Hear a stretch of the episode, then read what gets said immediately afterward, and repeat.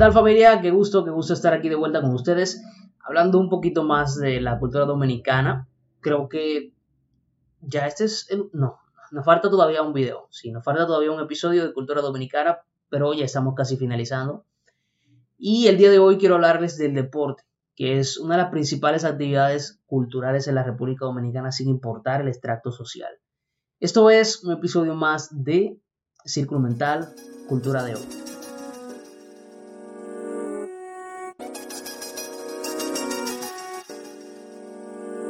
Saludos, gente, ¿cómo están? Bienvenidos al Círculo. Soy Zac Núñez, médico, creador de contenido. No busco cambiar el mundo, busco impactar la vida de al menos una persona.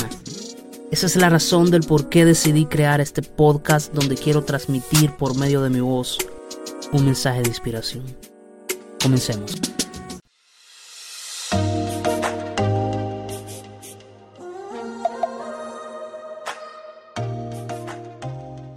El tema del deporte en la República Dominicana es un tema que nos apasiona mucho, muchísimo. Los dominicanos somos muy deportistas, somos muy competitivos, nos encanta eso, nos encanta la competencia, aun cuando no la practicamos como los fanáticos que somos competimos. Y si, si nuestro equipo no gana, ganamos discutiendo o empatamos diciendo que fue que nuestro equipo, bueno, nuestro equipo lo quisimos dejar ganar a ustedes el día de hoy. ¿Por qué? Nos incluimos como parte del equipo. No decimos el equipo lo dejó ganar. Decimos nosotros lo quisimos dejar ganar el día de hoy.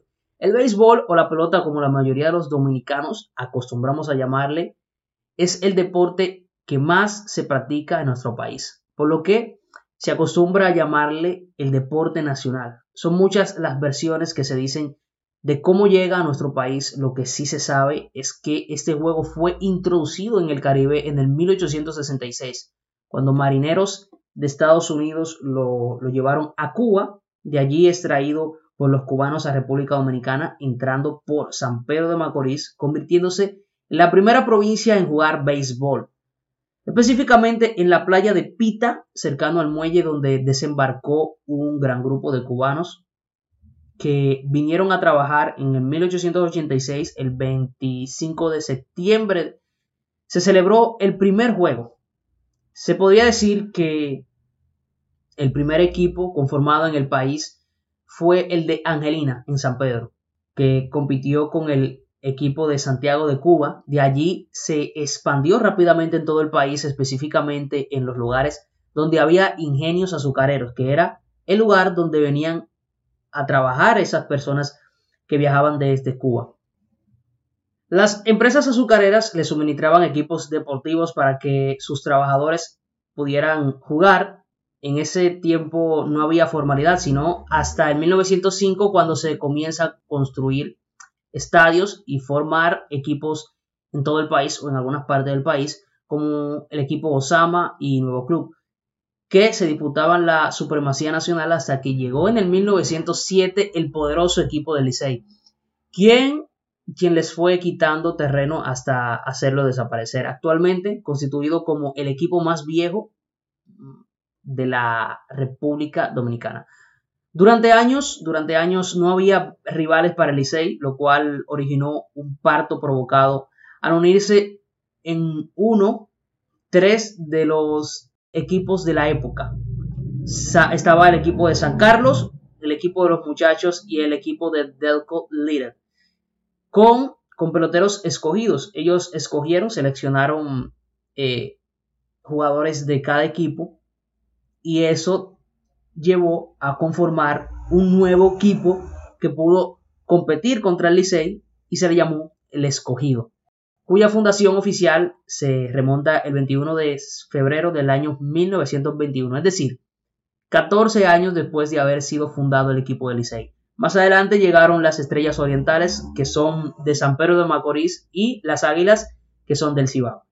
Esto, estos se unificaron y se convirtieron en fuertes rivales para el Licey y el Escogido. En el mil novecientos treinta y siete se, se unen para conformar el equipo que se llamó Dragones de la Ciudad Trujillo, y eso lo hizo el mismo presidente Rafael Leónidas Trujillo en aquella época con a, con el fin de, de hacerle frente a la fusión que se había dado entre las Águilas del Cibao y las Estrellas Orientales. Luego, luego cada uno de estos equipos se disgregaron y cada uno quedó independiente. Gracias a las condiciones climáticas del país se juega durante todo el año a nivel aficionado, pero la temporada oficial, el juego que nos hace competir, que nos apasiona, no solo a los deportistas, sino también a nosotros los fanáticos, es durante el otoño e invierno, de octubre a febrero, ya que es la época en que los jugadores profesionales de las grandes ligas pueden participar a nivel local. Hay un dato muy interesante que quiero compartir y es sobre el primer jugador de béisbol en llegar a la Grande Liga, primer jugador de béisbol dominicano en llegar a la Grande Liga, y fue Ossi Virgil. Empezó jugando en las Grandes Ligas en el mil novecientos cincuenta y ocho y poco después fue seguido por beisboleros o peloteros, como decimos acá, por Felipe Alou y su hermano Martín Alou. Martín, que por cierto, quien ganó el título de bateo en el mil novecientos sesenta y seis, se convierte en el primer jugador dominicano en lograr esa hazaña. Otros jugadores notables del pasado son el lanzador Juan Marichal, Tony Peña, Jorge Bell y otros, muchísimos otros. En la Grande Liga de hoy hay cientos de peloteros dominicanos superestrellas, colocándonos después de Estados Unidos, sin lugar a duda, en el país de más participantes y más trascendencia en las Grandes Ligas. No hay duda, no hay duda de que después de los Estados Unidos, República Dominicana lleva la batuta entre los países que aportan más y mejor talento de beisboleros. Nombres para demostrar la calidad de, de, nuestro, de nuestro aporte sobran muchísimos. Para, para muestra solo basta mencionar a Pedro Martínez, Vladimir Guerrero, Albert Pujol, David Ortiz, Robinson Cano y muchísimos más. Muchísimos más. Por ejemplo, en la actualidad el superestrella Fernando Tatis de San Pedro de Macorís. Y también está, eh, eh, al igual que Cano, que también es de aquí de San Pedro, y Sammy Sosa, la gran superestrella. Tenemos también a Vladimir Guerrero junior y para muchos comentaristas el jugador más completo después de Mike Trout en la actualidad y con más proyección, Juan Soto, que es también de aquí de la República Dominicana. Entre otros, hay muchísimos otros que quizás no recuerdo en este momento, pero que están actualmente en la Grande Liga. Pero también, también practicamos deportes como el voleibol, el baloncesto, el fútbol, natación, softball, atletismo, etcétera. Por cierto, durante años el voleibol fue el segundo deporte más practicado a nivel nacional, ya que podía practicarse en instalaciones muy sencillas. Por eso, los primeros éxitos internacionales, aparte del béisbol, que es nuestro deporte principal, fueron logrados en esta disciplina. Principalmente la Selección Nacional de Voleibol Femenino, que famosamente se conocen como la, nuestras reinas del Caribe. Esta disciplina deportiva es introducida al país en el año mil novecientos dieciséis con la llegada de los marineros de los Estados Unidos y luego de marineros religiosos en el mil novecientos veintiocho. En mil novecientos treinta y cuatro empezó nuestra participación a nivel internacional y la iniciamos en Puerto Príncipe, Haití. Uno de los más grandes logros ha sido la medalla de oro obtenida en los Juegos Panamericanos de dos mil tres. Al, al aumentar las facilidades deportivas en el país, sobre todo en las grandes ciudades, otros deportes se han ido desarrollando y algunos han alcanzado un nivel de calidad en los escenarios internacionales, como es el caso del baloncesto, considerado actualmente el segundo deporte más popular en la nación. Eh, la N B A Tiene, tiene algunos jugadores que representan la nación, como por ejemplo está Al Horford, quien es el primer jugador dominicano en ser elegido en el All-Star en la N B A y a un mejor quinteto en tercer lugar específicamente. Carl Anthony, Carl Anthony, quien se convirtió en el primer jugador de la nacionalidad, la, de nacionalidad latina, no solo dominicano, sino de Latinoamérica entera, en ser elegido número uno en el draft de la N B A. Y en ser galardonado con el primer rookie del año de la N B A. Y sigue, sigue haciendo números interesantes. De igual forma, hay otro deporte que poco a poco está ganando mucha, muchísima importancia en la República Dominicana y es el fútbol.